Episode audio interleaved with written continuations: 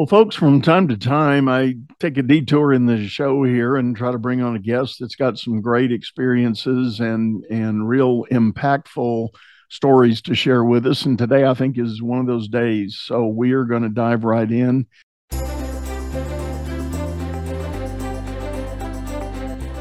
You're listening to Leadership Powered by Common Sense with your host, Doug Thorpe. Here's Doug.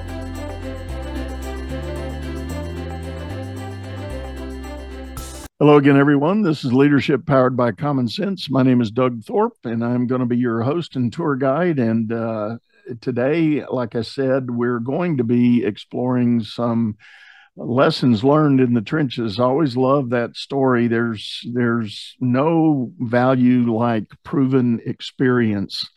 My guest is a gentleman named Tom Kereszti. He is a proven uh, Fortune 500 CEO. I'm going to let him describe some of that. But uh, first, Tom, welcome to the show. Doug, thanks so much for having me. You and I share one uh, common thread, and probably some others that we haven't even talked about yet. Uh, we're we're both uh, John Maxwell guys. We subscribe to a lot of his uh, teaching and learnings. And how long have you been following Maxwell? I met John in 2002. Um, he is now, I, I, used to have a house in Palm Beach Gardens down in Florida. And uh, John at that time was an occasional guest speaker at this church called Christ Fellowship.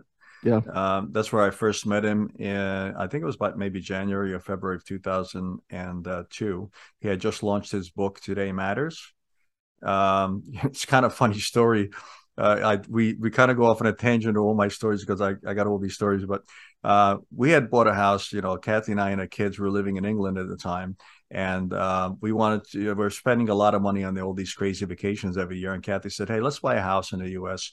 Give the kids a sense of belonging." So we ended up buying something in Palm Beach Gardens, Florida, because it was a relatively short flight from uh, the UK to uh, to Florida, and uh, you know, the kids loved it. They had tennis camps and all kinds of stuff for them. And I, you know, was working, so I only maybe got there maybe ten weekends, maybe one week, two weeks of vacation a year. Uh, and at the time in Christ Fellowship, there was this great preacher who's retired now, Tom Mullins. He, they call, used to call Coach uh, Coach Tom, and he was a fantastic preacher. And I remember showing up at Christ Fellowship that day and you know, well, you know, Tom is not speaking today. We have a guest speaker. And I was like, oh man, I really, you know, I'm really looking forward to Tom speaking all the time because he's so dynamic and so, you know, encouraging. And then, oh, who's this John Maxwell speaking? I don't know who he is. and then I heard John, and um, he again he just launched his book, and and he said uh, something so simple but so profound, my mind almost blew up. He said, uh, you know, yesterday's over, and uh, don't dwell on it. There's nothing you can do about it. You can learn from it, but you can't change yesterday. And hey, guess what? By the way, tomorrow's overrated. Uh, so really, the only thing you got is today, and today matters. Uh, in fact, what you do today will determine what you will work be working on tomorrow. Because if you get today right, tomorrow you can go on to something bigger and better. But if you get today wrong, you'll tomorrow you'll be kind of redoing today's mistakes. Um, and it was just so simple, um, but so profound. I was like, man, this guy's onto something. I really enjoyed, and if you've ever heard John speak, in your head you feel like you're having a dialogue with this guy, right? He, he's he's on stage, he's speaking, but you're in the audience listening to John, and and in your head you're having a dialogue with him. He he connects, is is a master connector with the audience. So, uh, yeah, I, I love John really is yeah one of the most he is a very prolific author and one of the things i discovered this this going to sound like a show plugging john maxwell and i'm not ashamed to do that i mean the guy's a, a, definite thought leader in the field of leadership when um, when I heard that he had all his books out, and I, I don't know, I've lost count. I last twenty eight or thirty or sixty or I don't know. There's there's a lot, but what I was worried about when I started eh, buying a couple and checking them out. You know, some guys eh, get on a thread of thought and they'll put out six or eight books, but when you get them, you, you're hearing the same thing, just regurgitated with a little different spin. John stuff doesn't do that. I mean, he he weaves a thread through a lot of his books, and he'll make some references, but that's it. I mean, every book is a new thought a, a new idea, and um, I, I, think that's that's a gift. when you can put out that much content and be able to do it that way. Not to digress, but I, I have my own John Maxwell meeting story. I, I, met him at one of the IMTs, his big annual uh, confab that he does there in Florida. You know, about 3,000 people gathered to, to uh, participate for a three day workshop. And um, I'll say to the audience listening if you've ever been invited but haven't pulled the trigger on doing that, it's worth your time. whether whether you drink the Kool-Aid or or you know subscribe to anything, just those three days will be some level of life changing for you. I promise. So um, anyway, I was there at the conference and I was excited to be there. We had gotten through about a day and a half, and uh, during one of the breaks, I go tooling into the men's room, and lo and behold, who's there? There's John standing there.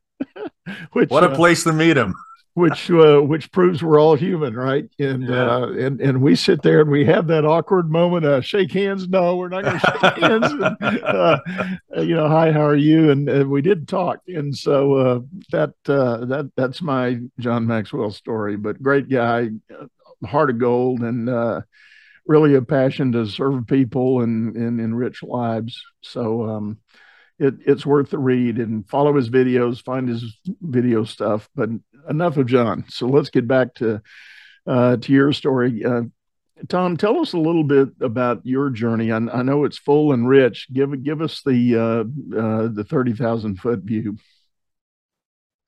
Thirty thousand foot view. Uh, it, it's taken some time to get to where I am now, uh, but I encourage every one of you listeners to answer these three questions for themselves. And my life's journey has been really just trying to find out what these three answers for myself were. Uh, in fact, it took a while just to understand why I asked these questions.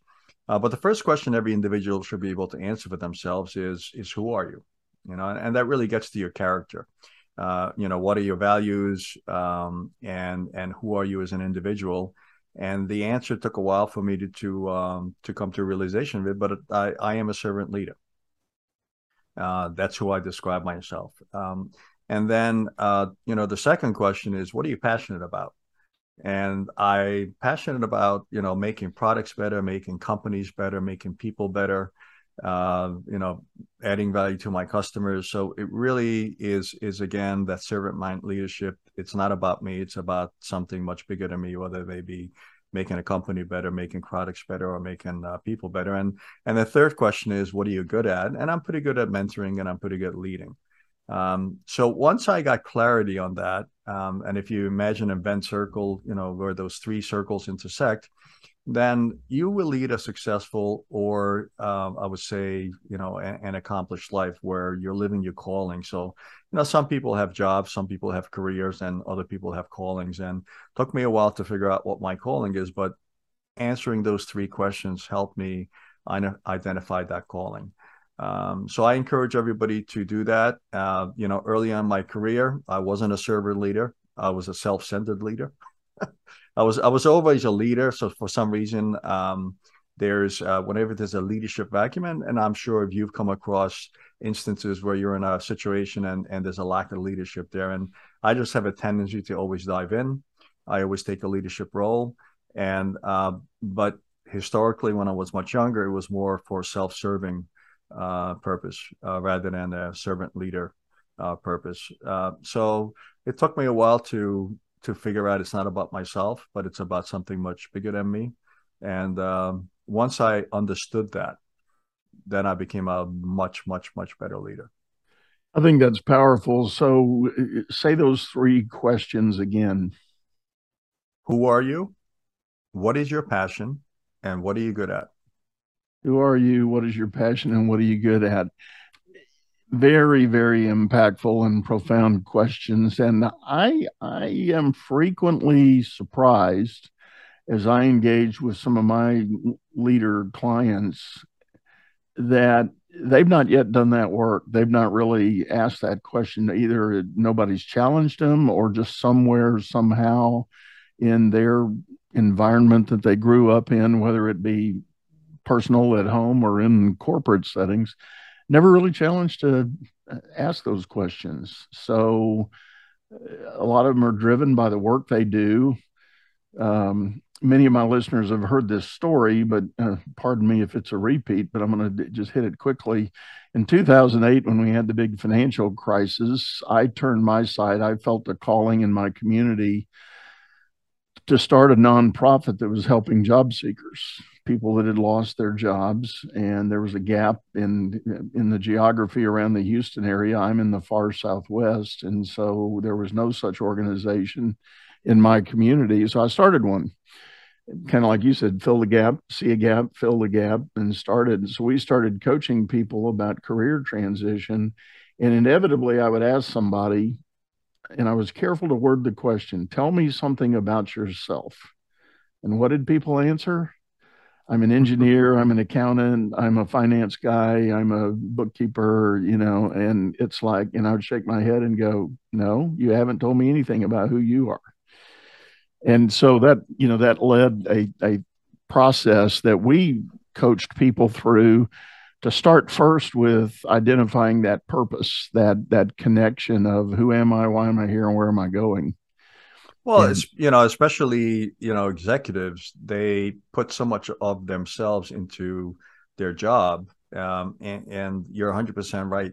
You know, you ask them, look, what is it that you do? Yeah, I'm an accountant, I'm an engineer, I'm you know that's what you do. That's not who you are, but that's what you do.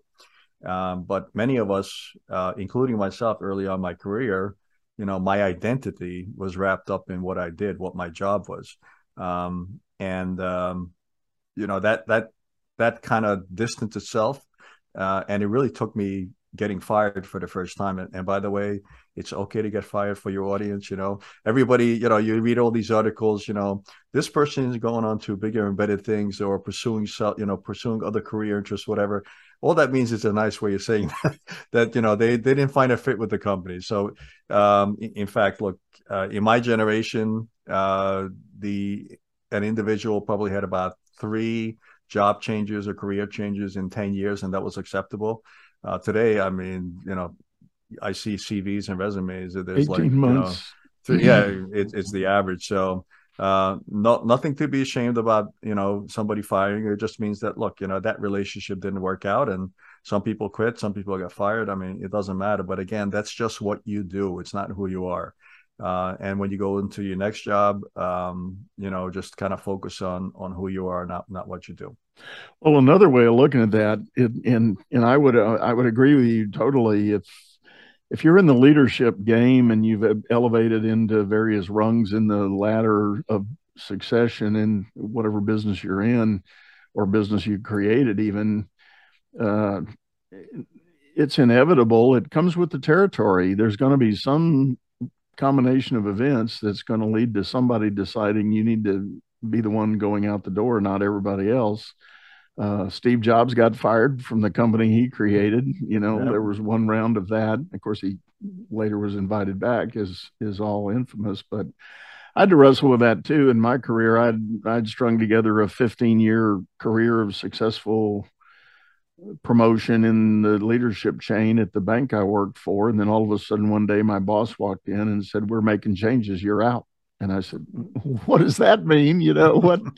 what did I do?" And he said it's not about doing anything. We're just making changes. We're here's options, blah blah blah. Here's what we're doing, and it's like okay, well, and uh, it was it was classic execution. They gave me notice on a Friday, and I had the weekend to ponder what I really wanted to do, and I spent first 24 hours being really angry about it, and then uh, I'm I'm a man of faith, so I turned my energy to prayer and the answer that came back to me was it's part of the ball game, dude. You know, you you go to bat, you're going to strike out every now and then. So uh, this is your first. You had a good run, 15 years. This first time. It's not over.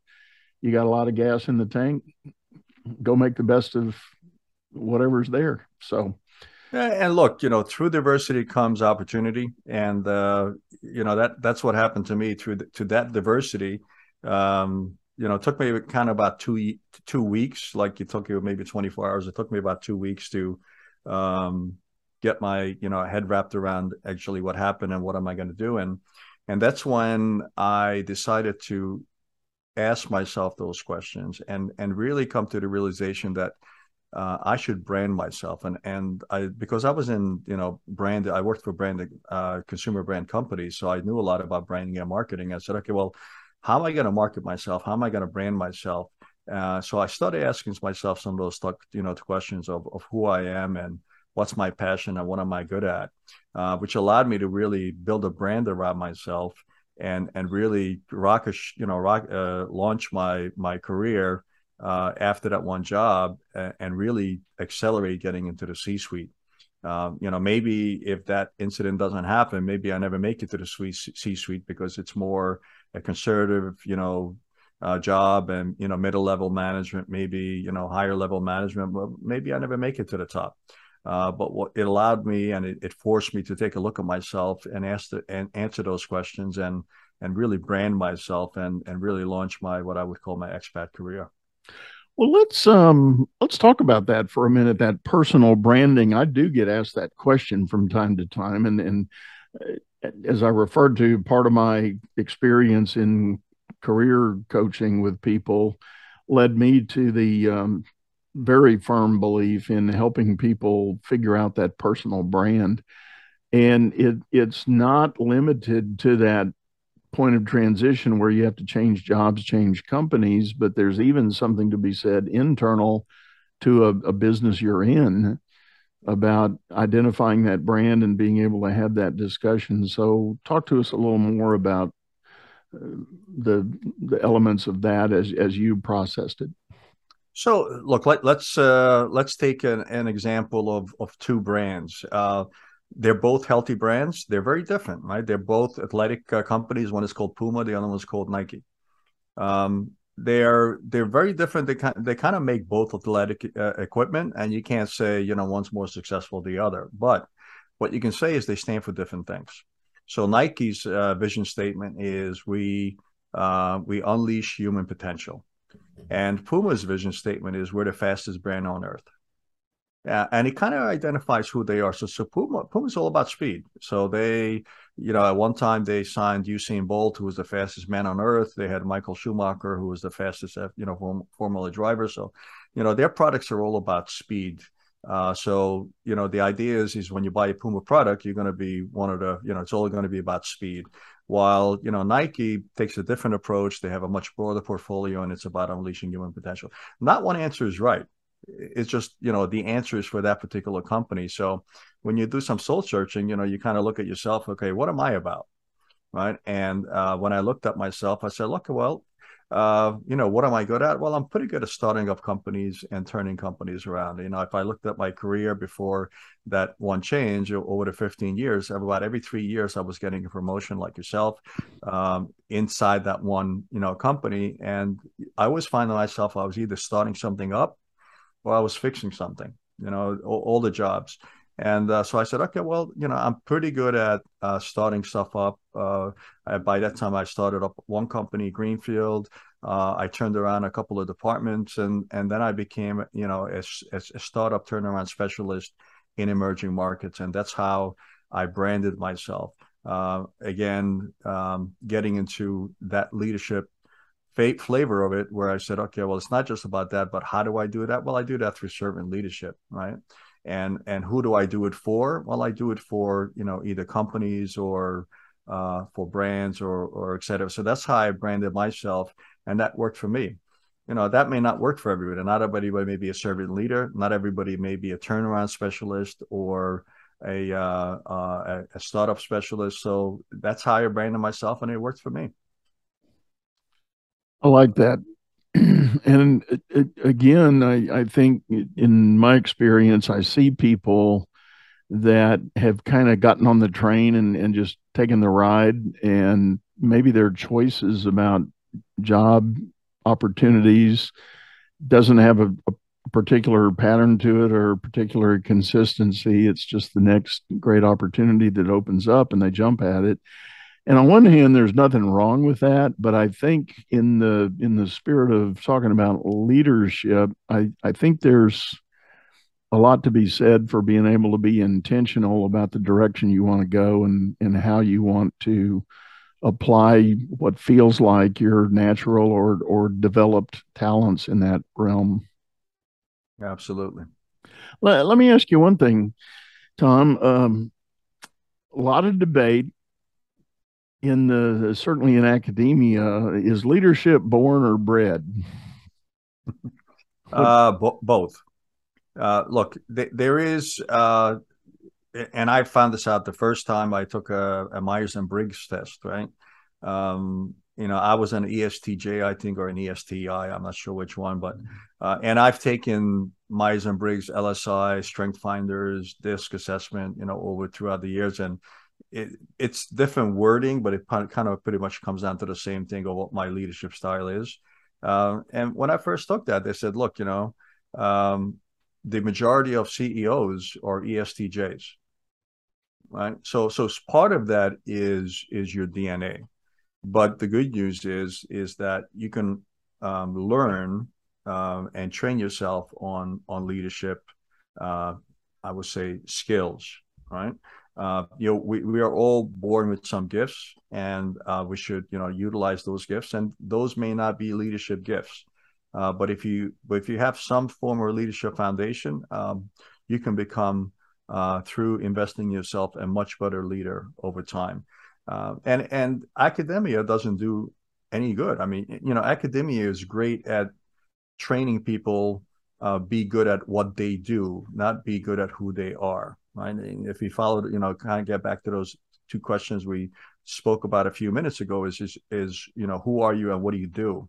Academia is great at teaching you what you do. You know, they, they're great at teaching you to become a good CPA, a good accountant, a good engineer, a good salesperson, a good marketer, you know, etc. Right. Um, the finding out about who you are really happens uh, between the classes in a university you know finding out your you know about your leadership role you know that that happens at you know are you a you know a, fraternity brother? You know are you uh, not only a member of a fraternity but do you become the leader of the fraternity? Um, you know are you in a sports team? Are you are you captain of your you know football team or your baseball team or your tennis team? Um, you know th- those are the intangibles where you learn out you learn about who you are. Uh, and academia is great at teaching you you know at, at what you know and you know, academia uh, should take it a lot more serious to teach you uh, more about who you are, uh, not just about what you do. And uh, you know, for example, uh, you know, th- there's uh, you're starting to see classes in in in in business about you know business integrity and and stuff like that, but that, that's few or far between. Yeah, I, have had the same observation, and in what I'll call a very unscientific survey that I've been collecting over the last couple of years, I I do hear about at the university level programs, particularly the ones business oriented. They are doing things with having whole units, you know, three hour block here, three hour block there on leadership understanding leadership. And it, it and it actually to the credit of those that are doing it it goes beyond management 101 i mean i was a business major in school and i took probably a half dozen so-called management courses you know and they were different levels and different things but they weren't leadership. It by no means was it leadership based and now at least some of those programs have been augmented and and they do open the can on the topic of leadership as a separate thing. Let, let me ask you, and with all your background and experience, how would you define the difference between management and leadership? I'll just quote my friend and your friend John, right? Management is doing things right, leadership is doing the right things um, you know, it's a simple but provocative statement. And, you know, uh, management basically allows you to manage people and manage a process uh, versus leadership to say, okay, what, what's the direction? Uh, you know, where are we going as a company? You know, what's our vision? What's our culture? Uh, do I have the right set of individuals on my team? Um, you know, how, how do you form a highly functioning team? Uh, so it, it's really about making those tough decisions, you know, rather than saying, "Oh, here's a process; it, it works well. Uh, let's put Tom in charge of it and uh, let him run it for the next two or three years." Right? Uh, and I found that out, you know, when and there's actually a title, you know, the, you can be a general manager or you could be a CEO, and and and those um, the, the way you approach those two positions is very different as a general manager you do certain things um, but as a ceo you have to do very different things yeah very good well tom on that note we're going to take a commercial break it's time and we're going to continue this right after this message Business is all about solving complex problems as fast as you can create them. Become the best problem solver by leading others to greatness too. And the first step is going to dougthorpe.com. Doug Thorpe is known globally for coaching entrepreneurs and business leaders, improving their performance and the work output of everyone surrounding them. You can find health, wealth, and happiness by learning to lead others to health, wealth, and happiness. Go to dougthorpe.com now and order Doug's books or hire him to coach your managers. That's Doug, T H O R P E.com. All right, everyone, we're back. Uh, this is Leadership Powered by Common Sense. I'm your host, Doug Thorpe, and I'm talking with um, a new friend, Tom Kereszti. Uh, Tom is a proven CEO. We we had a, a, great talk in the first half about three key questions to be asking yourself, but now I want to turn. You you see an image in the background, Tom. You wrote a book. Uh, tell us a little bit about the the motivation, the the backstory on the creation of that book? Two, you know, two motivations. One is um, as a servant leader, I I wanted to serve my community and and give back to them. And I always found that, you know, I read some great books, uh, not just from John Maxwell, but from other, you know, leaders, uh, whether that may have been Giuliani, Jack Welch, or others. Uh, and I learned a lot through their books. And so I wanted to give back to to my community, to to folks that I knew, uh, that if they read my book, hopefully they can learn from my mistakes and from my wins as well. Uh, and oddly enough, the the book came about because, as you know, uh, Rodney, who's the uh, public speaking coach for the John Maxwell Group, he says, "Look, you know, when you get up on stage, you have to have personal stories." Uh, because personal stories, a, you're not going to forget them. That they're your stories, so how could you forget them? And, and, b, they help you connect with the audience much better. So I just listed all these personal stories, and I said, "My goodness, I have enough stories to write a book." And then I kind of said, "All right, well, what are these? What are these stories all about? What do they you know, tell? So, yeah, you know, what do they tell?" And I and I kind of said, "All right, well." You know, here are some stories where things were working in my life, and here are some stories where things were not working so well in my life. So, what did I have in common? And this I came up with these four keys about culture, vision, strategic growth, and um, a diverse thinking theme. And um, you know, that's how I kind of structured the stories and to to kind of take some leadership principles in a culture you know what is you know leadership and culture what you know how did they work and illustrated that some of those points with stories and you know vision how do you form a vision and and what is the vision good for? And illustrated that with some personal stories and et cetera et cetera. So that's uh, that's how the book came about. Mm-hmm. and um, you know hopefully you enjoy the reading and hopefully you learn from it. That's great. That's uh, that's really great. I'm curious tom in in your humble opinion for the for the decades you were in on the on the front and doing things and maybe time since then. Have things changed in the business world? Well look a lot of stuff changed in the business world. You and i are not talking in person. We're we're, we're in a zoom call you know different parts of the world. So um, many many things changed in the world but human beings are human beings and and leadership uh, is leadership. And i don't care if you're the you know x y g z generation or you know baby boomers um, you you may have different shared values but you still have shared values. Uh, you may you may be attracted to a different culture but you would still be part of a culture. Uh, so technology changes a lot. Uh, you know business models may change a lot. You know the way we market is very different. I mean you know when i was in consumer goods uh, back in the you know 90s and even early 2000s uh, we had this magic formula. You know we would do you know concepts write a storyboard after the storyboard you know we did a commercial and then after we tested it we said we got the right commercial.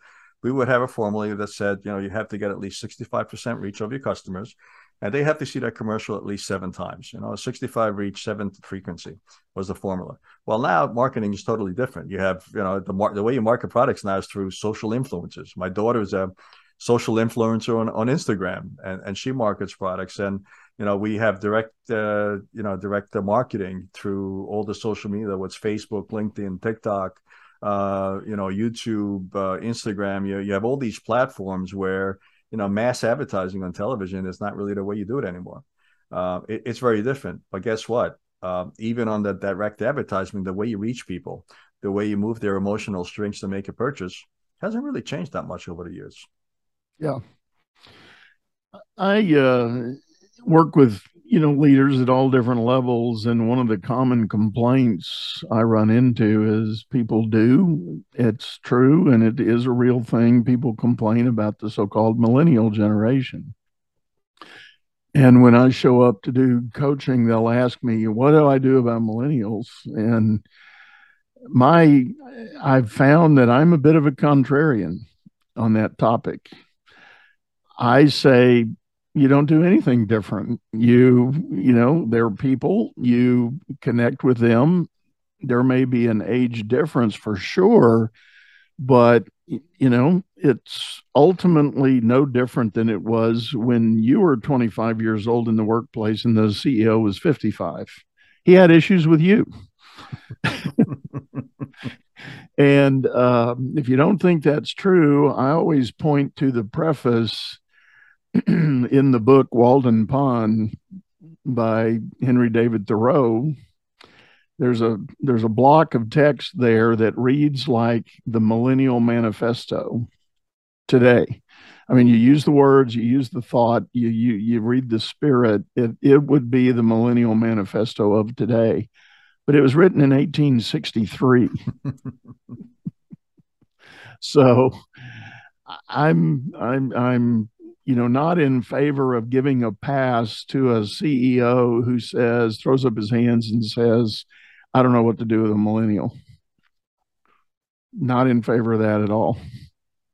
No, look, we need each individual. I don't care if they're millennial, XYZ, you know, baby boomers. Something's going to trigger to motivate them. Yeah. I don't know what that is. so, uh, but when you find that trigger of how do you motivate, you know, motivate that individual, um, you know, a 20, 21 year old is going to work just as hard as a as a 40 or 50 year old. Uh, but you have to, you know, maybe their cause is very different. You know, um, maybe their cause is about, uh, you know, saving the environment, um, and then you're delivering products that, you know, help save the environment, and that's what it's, you know, individual's cause is. Uh, you know, maybe the individual's cause is, you know, saving uh, you know human trafficking uh, of, of, women. I mean, I don't know. Maybe uh, you know maybe it's one of those causes. Maybe it's a you know a business cause because every individual is different. But I, I think I don't care what what age they are. You will find the trigger to motivate an individual and and really ha- have that individual buy into you and buy into the cause, and and then that individual will excel. I, I would like to shift the table a little bit and and put the focus a little more on the guy that's out there trying to create a privately owned business and I do work with people trying to help owners move from what I call the founder mind to the CEO. So, um, would like your thoughts on that you know independent owner operator that's trying to build a business but hasn't thought about what it's going to take to really become the CEO of some kind of enterprise. And if you know if if a guy can't make that shift and pivot, the business is never going to grow any bigger than they are. You know, kind of like back to John again, the lid is going to be there, and if you can't lift the lid, you're you're not going to keep advancing and growing.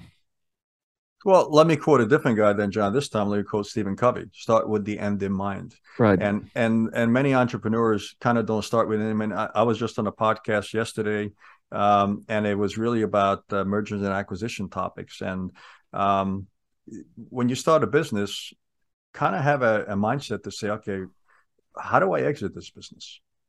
Right. Uh, when do I want to exit it? At, at what stage? Um, you know, is it always going to be a family-owned business, and do my kids want to take it over? Um, do I want to exit it by privately selling it to another company? Do I want to exit it by going public? Uh, you know, have kind of a a, a realistic, um, you know, goal for yourself to say, okay, ten years from now, twenty years from now, thirty years from now, how am I exit exiting this this company? Uh, and then what does that look like? What does that vision look like? Because vision is not, you know, Dave, um, uh, Dave, Dave Martin says it the best. He says, "Do you have a cathedral vision?" And and by definition, cathedrals in Europe took hundreds of years to build, and the guy that designed it was the architect. Never lived to see the uh, the end result. So, um, do you have a cathedral vision for you know your company? Um, and, and what does that look like? What does that look like 25, 30 years in it? And then you know what does your strategic plan look like to get to you know each you know year one year two year three year five year eight? You know how is your strategy building that growth to reach that and continue to put you on that path towards that that vision? Um, and um, you know if, if, you follow that um, you'll you'll quickly figure out that look as most entrepreneurs they think they're superheroes. They think they can do everything you know just if i just had 25 hours in a day instead of 24 you know i'll i'll make it go.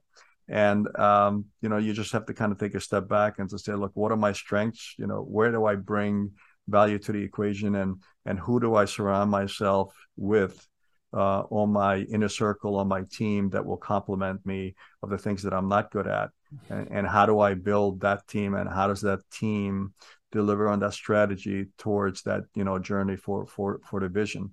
Um, so so if you kind of go in that you know mindset and that you know I, I don't want to plug the book for C suite and beyond and the four keys of leadership success, but you know that's you know the the two of the keys is is vision and strategic growth and how those two work in combination with each other. Uh, and again, how to build a diverse thinking team together, how to put a diverse thinking team uh, team together. So I like that. Those are those are those are all there. And if you're an entrepreneur, kind of lay that out uh, before you ever get started um, and also answer those three questions that I asked at the beginning of the show. You know, what are you passionate about? What are you good at? You know, you yep. better be passionate about whatever you're starting up, um, and make sure that passion is uh, sustainable over three, you know, three, five, 10, 15 years down the road. Well, I, I agree with you totally, Tom. That begin with the end in mind is a huge idea that uh, many entrepreneurs don't take the time to start with. Um, any other elements around that theme or others that the small business owner could use to make themselves more effective as a leader in their business? Well, I think for a small business owner, the one, one of the things that um, is very crucial to grow your business is again put together a diverse thinking team. You know, in a larger organization, you may get away with um, not putting that together, but in a small organization, it's essential uh, because uh, mistakes really get amplified in a, in a, in a small organization. And um, many uh, people, especially small organizational people, they they tend to like to surround themselves with like individuals. You know, uh, people that think like them, people that act like them. They call it chemistry. But the danger for that is because if you all think alike and you and you all act alike, you're going to have the same blind spots, and you're going to be open to uh, making the same mistakes. So it's essential that a small business owner um, opens their thinking and make sure that they they put together a diverse team and uh, when I divert, you know, when we talk about, I, I'm a big advocate of diversity, but not diversity of skin color or gender or something like that. Diversity of thought. Uh, now, obviously, you know, if you put a person from Brazil or Zimbabwe or Germany or you know Texas together in a room, they they will view the world a little bit differently. So, they'll have different ways of of looking at it. Uh, so part of that is that. Uh, but it's more like, you know, are you an analytical person or are you a more touchy feely, you know, tree hugging person? Or are you a more an action, you know, oriented decision making individual? Um, so you, you have to have that balance because, you know, for example, if you surround yourself with all decision making, you know, quick acting individuals, you know, the high D's in the, uh, in the disc world, um, you may make a decision and, and implement the project, which is the wrong project. Um, so have an analytical person on your team that can analyze it and say, you know, well, you know, let's look at it this way, let's look at it that way, because look, you may still um, you're going to start off with the same problem. So you're going to have individuals in a room, but they will view that problem and the solution to that problem differently. And wouldn't it be wonderful to have five, six, seven solutions in a room uh, where you pick the right one out of that six or seven, rather than just having maybe one or two solutions in the room because you're all thinking alike to that same problem. You know, that's a really profound way of putting it. I sometimes have talked with people when we uh, we try to look at an owner's organization. So the company's in flight. They've they've been in operation for a couple of years. When I get called in to talk to them, and we start looking at the staffing, and and the owner will be sitting there going, "I'm just not happy. My team's just not hitting all the cylinders I want them to." And we start breaking down well who's this person who's that person where'd they come from what do they know? And you're right inevitably it's um, n- number one it might be friends and family and that's that's trouble that needs to be properly dealt with. Not saying it's universally unilaterally bad but sometimes when we're talking about trying to grow to the next level that person just doesn't have the capacity to go to that next level and the tough call has to be made to redesign, re-engineer, and and possibly move them out of the picture. But um, I like your idea about you know really focusing on and searching for that diversity of thought to be able to make a, a better, more well-rounded assessment of opportunities that may be coming down the road. Yeah, yeah. I love it. Well, Tom, I think we're about up on time here. This has been a, a joy for me. I, I, certainly believe the listeners are going to enjoy it as well. Uh, how can people get a hold of you if they're interested in following up after the show's over? Well, I'm cursed and blessed with a unique last name. You know, everybody has difficulty pronouncing it, but the good news is if you look for Kereszti on the internet, you know, you just Google my name, you'll find myself, my two daughters, and my sister. That's about it. Uh, so it's easy enough to find me on LinkedIn. That's probably the easiest, uh, you know, place to start. Um, you'll find my also my website by googling my last name. Uh, you can go to Amazon, Google my last name. You'll find the book C Suite and Beyond. And I think Barnes and Noble and some other online retailers have it as well. So it's pretty easy to track down. I have a quote unquote open door policy. So just reach out to me uh, drop me a note and uh, say, hey, you know, Tom, I'd like to talk to you about something for 10 or 15 minutes. Just, you know, get your idea on it. And, and I'm happy to jump on a call, invest 10, 15 minutes of my time to speak to you. Uh, maybe I can help you. Maybe I can't. I don't know, but it's worth my 10 minutes and it's worth your 10 minutes to do so. Yeah, sounds good. Well, Tom, again, thank you so much for taking time out to to join us, and uh, it's been a pleasure having you here with us. Thank you so much. Have a great day, Doug. Yeah, well, everyone, we're going to uh, put a wrap on it now. I want to remind you if you're listening on an audio channel, we do have the show over on video at YouTube with the um, channel by the same name, Leadership Powered by Common Sense.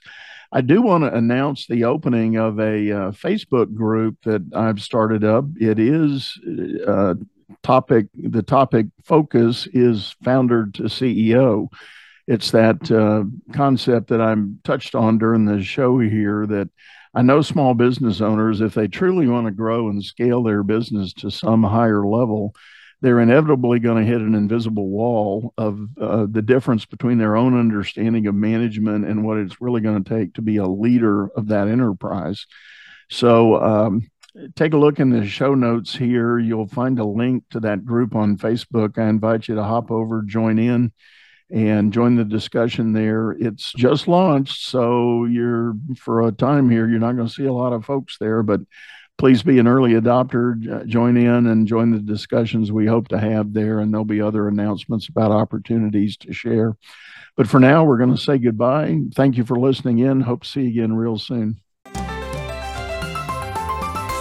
You've been listening to Leadership Powered by Common Sense, hosted by Doug Thorpe. If you would like to know more about the coaching and advisory services he provides, visit dougthorpe.com.